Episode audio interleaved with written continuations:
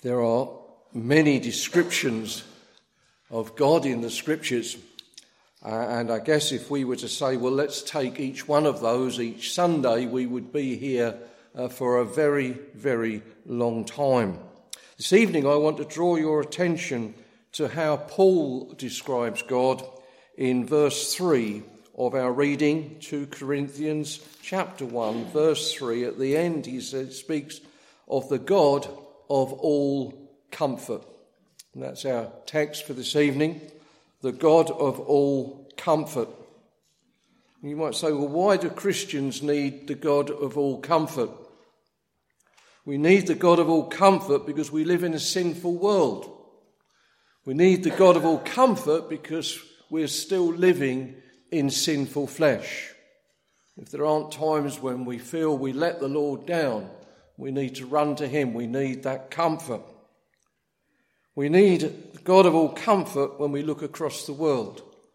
We see those horrific pictures of warfare. You also see some horrific pictures in our own country of what people are doing to people who are Jewish. We need God of all comfort when we experience the trials of life. Some of you have lost loved ones. You needed to know and still need to know the God of all comfort. And we need reminding that bad things do happen to believers as well as others. And God used this title a number of times in Scripture, particularly in the Old Testament, uh, speaking of his people Israel. Comes out a number of times in the book of Isaiah Comfort ye, comfort ye, my people, uh, and such phrases. It's also, of course, the title given to God the Holy Spirit in the New Testament, and it is often God the Comforter who comes to us in times where we need that comfort. When our children were younger, at least one of them, may have been more, had a comfort blanket. And uh, I can remember losing it once in Paris, and uh, we had to get another one quick. And I seem to remember the way you wean them off a comfort blanket is you make it a bit smaller, then a bit smaller, until there's really not much left, but it still counts as a comfort blanket. And you know, they wouldn't go anywhere without the comfort blanket. I wonder if we ever think of the God of all comfort like that. Not like a blanket as such, but we wouldn't dare go anywhere without Him. We hang on to Him as tightly as our children hung on to their blanket. A little bit of context then before we get any further. Paul is writing to the church at Corinth. Corinth was a troubled church, often were, as you read through the two letters that he wrote, you'll see that. And at this time it was racked by division. Some had begun attacking Paul's character and uh, his credentials and were really asserting, well, who is Paul? Who, what right has he got to, to say these things to us? Uh, and Paul wrote this letter, among other things, to defend himself and to defend his apostleship. And some at Corinth had caused Paul much sorrow at different times and uh, elsewhere, particularly when he was in Asia. And uh, Paul says that he found help from the God of all comfort. And in fact, whatever his trial was, and we're not told here what it was, but he says in verse 8, for we would not, brethren, have you ignorant of our trouble, which came to us in Asia, that we were pressed out of measure above strength, insomuch we despaired even of our lives. So, whatever his problem was, it was big stuff, and they were uh, frightened, as it were, for their lives. The word comfort here in the original language that was used means to come alongside to strengthen. God is far more than a comfort blanket. If the children were able to understand that this is a piece of silk or it's a piece of wool, that's all it is. There's nothing in it. You're just hanging on to it. Something in your mind says if you grasp hold of this, you get comfort. It's not like that with God. God sustains us. He is the God of the universe. He is the one who has all power, all resources, and He strengthens us like no other is able. So, why did God allow people to turn against Paul? Why do so many bad things happen to good people? Perhaps you've had a trial or difficulty uh, and you've wondered why the Lord ha- allowed that to come into your life. Maybe you're like Asaph in the Psalms, who uh, he, he, said, Look, he said, my neighbours, look at their cattle. They do really well. Mine don't. Said, Look at their children. They really prosper. Mine don't. And, he went through all the things and began to wonder, What is the virtue of being a Christian? He says, Until I went into the sanctuary. Until I went into God's house and I, I saw their end. I saw the difference in eternity for those who trust in God and those don't, that don't. And all of a sudden, those feelings of almost jealousy and those feelings of, of, of, despair and why am I treated like this, they disappeared because he realized that he was going home to glory. And unless they sought the Lord, the God of Israel, then they certainly were not. They were going to judgment. So, I want first all, I've got a couple of headings tonight, but the first is this Why does God allow bad things to happen to his people? You ever wondered that? Why does God allow bad things to happen to us? And I'll give you a number of reasons tonight. And you might want to test these because sometimes when bad stuff does happen to us, all our theology goes out the window. I, mean, I can experience that for myself. All of a sudden, we begin to just think, oh, panic, or we think of ourselves, or how can I find a way out of this? But here are some reasons why God does allow bad things to happen to us. First of all, that we might be comforted in order to comfort other people. And that's a bit of a puzzle, isn't it? You say, Lord, I've got this problem so that I can help someone else. The initial reaction might be, I don't really need to help someone else, so why do I need this? But that's the context of, of the writing here. Look at verse 4. Well, he says in verse 3 the God of all comfort, who comforts us in order in all our tribulation, that we may be able to comfort them which are in trouble by the same comfort that we ourselves have been comforted from God. So that's, that's one sound reason there. That we are being brought into a, a, a trouble that we might be comforted by God in order that we in turn will be able to comfort others. Now, for that to happen, there's certain things we need, isn't there? We need to have found comfort in God. You cannot comfort someone else unless you've been comforted. We need an attitude of heart and mind, don't we? Sometimes, you know, our, our, attitudes and our minds can be hardened that we, we're not so keen on perhaps helping someone else. And, and we've never thought of it quite like this. We need to have fellowship with others, don't we? How do I know what your trials are? You say, well, I don't really want to be questioned or interrogated as to my life at the moment. It's not like that. If we have fellowship one with another, we will soon find what our troubles are. Have you ever asked how someone is? And sadly, they've told you. And you think, well, oh, perhaps I wish I never asked. You get a whole load of things, don't you? But it was done in fellowship, and now you've learnt something. And now you may be able to pick something up and say, I've been there. And I found the Lord really helped me. And this is a verse that helped me. And so you can comfort someone else in that situation. But you need fellowship for that. And don't we need the same passion that the Lord has for us in our trials? It's, it's not sympathy, it's empathy, isn't it? Is what we enter into here. It's not just saying, well, I'm sure that, that's sad, isn't it? And I feel sorry for you. It's a case of, no, I know how you feel because I have been there.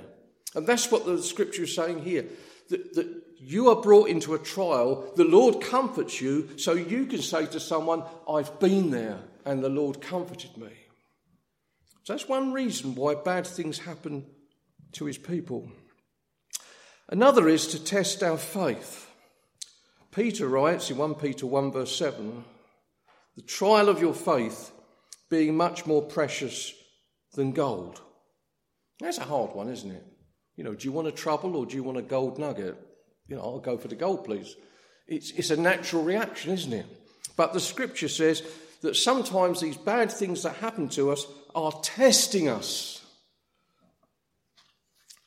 You know, there are a number of Old Testament examples where God tested his people. Perhaps quite a good one is in 2 Chronicles 32, where speaking of King Hezekiah, and this is what the scripture says it says, God left him And Hezekiah was a godly king. God left him to try him, to test him, that he might know all that was in his heart. He said, God knows my heart. He doesn't need to test me, He knows all about me. Yeah, but this is a bit different. God comes to test you to see what your reaction is going to be under that testing whilst God stands back. What happens then? We find a God of comfort steps in again. I suppose the most well known example is Job, isn't he? Where his faith was tested more than our faith will be tested. And he had comforters, didn't he? Uh, do you know what Job said? He said in 16, Job says, What miserable comforters you all are. And it was very honest conversations they had, wasn't it? Come and call someone a miserable comforter. But Job found his comfort in the Lord. Uh, and I love these verses in Job 19. Remember where Job is? He's had all these problems, he's had all these comforters, uh, and he's lost his children, and his wife's been mocking him, etc. And uh, he says there, Well, all my inward friends abhor me. Those who I loved have turned against me. My bone cleaves to my skin, to my flesh. I'm escaped by the skin of my teeth. And uh, he says, Oh, that my words were now written that they were printed in a book, that they were graven with an iron pen and lead in the rock forever. Well, little did he know that's really what's happened. These scriptures are more certain uh, than lead in a rock. And this is what he says in all his, uh, all his difficulty. This is, this is the comfort that God came to give him. He was able to say, I know that my Redeemer liveth, and he shall stand in that latter day upon the earth. How did he know that? There'd been no revelation of resurrection as such. There'd been no revelation of a general resurrection or anything similar. And he says, Though my skin, worms destroy this body, yet in my flesh shall I see God, whom I shall see for myself. My own eyes shall behold, and not another's, though my reins be consumed within me. Oh, what comfort he had in all the, the depth of his trial and distress, God comforts him with the glorious, certain hope of resurrection and, and a new body when all his problems would be gone. My friends, if your faith is real, it's worth testing. And you may know in that test the comfort of all, the God of all comfort. But there's more. Why else do bad things happen to the Lord's people? Not only to test our faith, but to strengthen it. Back to 1 Peter 1 7, the trial of your faith being much more precious than gold. We are heated, as it were, in the fire. And you put, um, I don't know what happens to all metal, of course, some just melts, but it, it, in, uh, in essence, it makes the, the iron stronger. It can bear more weight. And the Lord's people are strengthened in the heat of trials. And it's the Lord's will that we be spiritually strong in the fire. And in the fire, we will find the God of all comfort, just like they did in the fiery furnace. And James gives us some of the most testing words in Scripture, doesn't it? When he says, Count it all joy when you fall into different temptations. That's a hard one, isn't it? Count it all joy. Lord, I've got another problem, but I'm so happy. It's not quite what he means, is it? He means that when we go into these trials, count it as something that God has allowed to come into your life, and maybe it's to strengthen your faith. And why did he write that? Well, this is what he says knowing that the testing or trying of your faith works patience. Let patience have her perfect work, that ye may be perfect or mature and wanting nothing. In other words, Trials strengthen us to maturity. And that's what we're meant to be, isn't it? As we get older in the Christian life, we are meant to be mature Christians. But there's more. Why do bad things happen to his people? To pull us away from the world and draw us closer to him. How we respond to trials and even in the chastening of the Lord reveals the state of our hearts, doesn't it? If we rebel against him as soon as something happens, or the Lord gives us a passage of scripture that says you, you ought not to do that, our first reaction should be to run to the Lord, not to try and map our own way out. You know, Moses found himself in a pickle. And we read in Hebrews 11 that by faith Moses, when he was come to years, refused to be called the son of Pharaoh's daughter, choosing rather to suffer affliction with the people of God than enjoy the pleasures of sin for a while or for a season.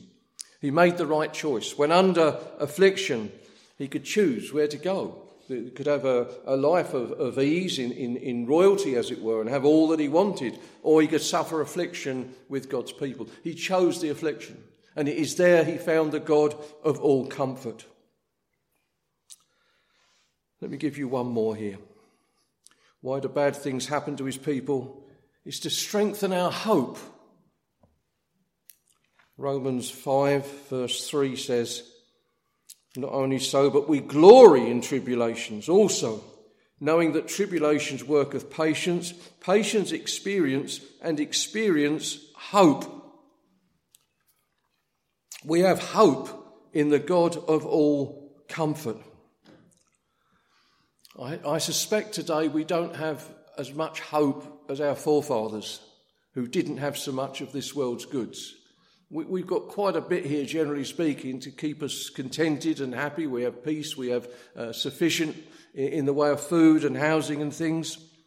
And I've noticed this before, but you know, if you go back uh, probably over 100 years now, those who would have sat in these seats, and certainly when I was down in Essex, it would have been the same in the churches there. A lot of them were agricultural workers, didn't have much money.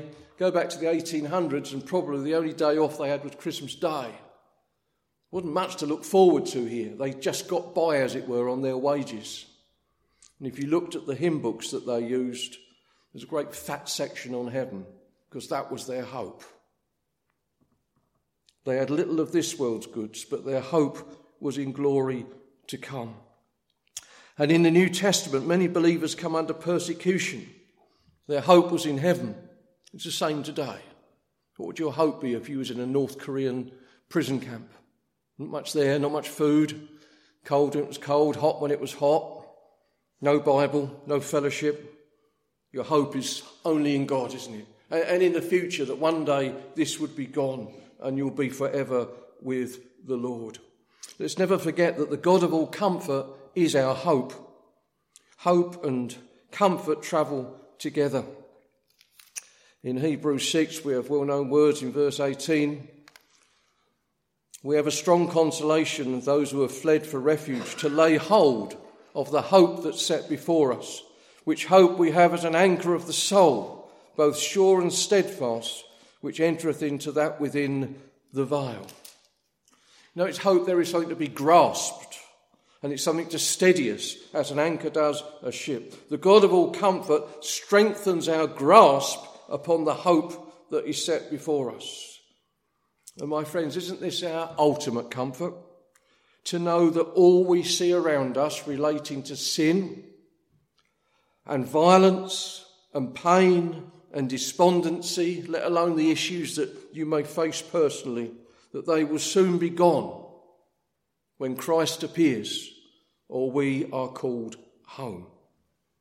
That's why bad things happen to good people and to happen particularly to the Lord's people that we might be comforted in order to comfort others, to test our faith, to strengthen our faith, to pull us away from the world and closer to Him, and to strengthen our hope. Now, secondly, think about the extent or scope of God's comfort. What does our text say? The God of all comfort. All comfort. The Lord is always there to comfort. He is able to comfort us in any of our circumstances unless we're in willful sin. Then we may be called to repentance, and then we will find still the God of all comfort. He will grant us the comfort of forgiveness. And if we're to know the comfort that only God can give, we have to know that He is the God of all comfort. And we have to learn His ways. And how do we find that? Paul, writing to the church at Rome, says in chapter 15, verse 4, he speaks of the comfort of the scriptures in which we have hope. That's a lovely thing, how it all joins together. A, Ian was speaking to us this morning about the scriptures and what they did with them in Jeremiah's time. Well, this is something for us uh, now, isn't it? That we find comfort in the scriptures. That's how the God of, of comfort often comes to us through the scriptures. And by that, we have this hope that we can lay hold of, the, the ultimate hope of glory. If we don't find hope in the Bible, we won't find comfort in God. We will be without hope. You know, sadly, people try and find comfort today, don't they, in a bottle or in drugs or some other alternative. It's sad that the role models that are put before not just young people but older people too in the media are often people that are looking for comfort in these various things. And it leads to a sad end, if not here, then certainly in eternity. Perhaps there are times when we're so stressed with a problem we can't find a way out. Do you know that's exactly what Paul is saying here? In verse 8, where he says, We were pressed out of measure, above strength, insomuch that we despaired even of life. Where he speaks there about being despaired, it's the only time that word is used in, in the Greek in the New Testament here and it literally means to have no outlet whatsoever. He could see no way out whatsoever. Quite often, when we have a problem, we think, well, I could do this or I could do that or this might happen. But sometimes we cannot see a way out because we're so stressed. It may be through a, a physical uh, condition, it could be anything, but we can't see a way out. Uh, and that probably leads us to hyperstress. And that's what Paul found himself here. He could see no way out. And then he found the God of all comfort. When you don't know a way out, God knows the way out. That's a wonderful thing. And he will lead us in that way. He is the God of all comfort. And why is he the God of all comfort? How is he the God of all comfort? Simply because he's God. That's a wonderful thing. And we have faith in what he says. You know, in, as in most things, God gives us, not always, but frequently, explanations. And we have one in Hebrews 2 and verse 16. Speaking of Christ, it says that he took upon himself not the nature of angels, but he took on him the seed of Abraham. Wherefore, in all things it behoved him to be made like unto his brethren that he might be a merciful and faithful high priest in things pertaining to God to make reconciliation for the sins of the people. For in that he himself hath suffered, being tempted, he is able to succor them that are tempted. You know, people sometimes say, We don't know how I feel until you've walked a mile in my shoes. Well, God has not walked a mile in our shoes, but he has walked and lived in our flesh. He knows exactly how we feel. He not only knows our issues, but he can say, I've been there. He is the God of all comfort because he is God and because he has come and walked in our flesh. But can we not also be encouraged in that the God of all comfort is also the God of all power? His comfort comes with the backup of all the resources we'll ever need writes the, uh, Paul writes to the church at uh, Philippi, My God shall supply all your need. Here we are, God of all comfort. He is the God of supplying all your need according to his riches in glory by Christ Jesus. Wow, all the riches in glory. We can't even begin to look there. Well, we could do, but we'd be here a long while. He, he draws on all the riches. You draw on all the riches in glory. They're all there for you to draw on. And sometimes we can be like the uh, poor people that have got a lot of money in the bank and we live as paupers because we ain't going to the bank. And yet it's all there for us. And my friends, why, why live uh, in a state of, of, of Christian paupery, if you like, when we can draw on the riches of glory? And he's speaking here of, uh, we're speaking here of God's comfort. It's something to be grasped by faith, isn't it? Faith that he is the God of all comfort and that he is working things for your good even when we don't see it. That's faith, isn't it? I don't feel it, I don't see it, but I believe it. And that's the, that's the key, isn't it? In our loss of loved ones, we have faith in that because of what Christ has done for us, we shall meet again. And that's a wonderful comfort, isn't it? And we could be comforted too in the fact that He's promised never to leave us. The God of comfort is always there. You're asleep at night, God of comfort is there. You're not thinking about Him, but the God of comfort is there. You're in the midst of a problem and not yet thinking about Him, but the God of comfort is there. John MacArthur tells a little story of a workman who was on a building project, and the project got a bit behind schedule, so they found themselves working through the night. And uh, while on the edge of a wall, a man slipped. And he managed to grab hold of the edge of the wall. And he hung on with both hands desperately. He screamed for help, but it was dark, no one could see him. And there was a lot of riveting machines. They drowned out his cries. Gradually, his fingers got numb. His arms ached as he hung suspended over the street below and his fingers began to slip. And at last he lost his grip and he fell. He fell three inches. There was scaffolding just below him, but he didn't see it. He didn't know it was there. All that time when he was fearful, he was in fact in perfect safety. And my friends, that is like us sometimes. We, we hang on sometimes when we're in an affliction. We think, I don't know what to do or whatever. If we just went to the Lord, we find he, was there all the time. The God of all comfort is there even when we're not aware. So there we are. We've seen some reasons why we're brought into trouble, uh, and we've seen something of the scope uh, of God's comfort. It is all comfort. Just a little bit of closing application. First of all, look to the God of all comfort and, and praise Him for His comfort. I wonder sometimes if anyone's ever come alongside you to try and comfort you and support you and we've not exactly pushed them away, but we've resisted it a little bit. We learn, need to learn, don't we? We all do, to accept the comfort of other believers because that's the God of all comfort coming to you through another brother or sister. We sometimes forget the scriptures when we have a problem, uh, and as it says on the computer, we go back to the default position. And the default position is that I'm, I'm okay, I, I can manage this. And some might say, I don't really know God's comfort, but uh, well, maybe you have pushed him away. You know, accepting God's comfort through his word and his people is not only a blessing to our souls, but it's a part of being what a Christian is about. We're here to comfort one another.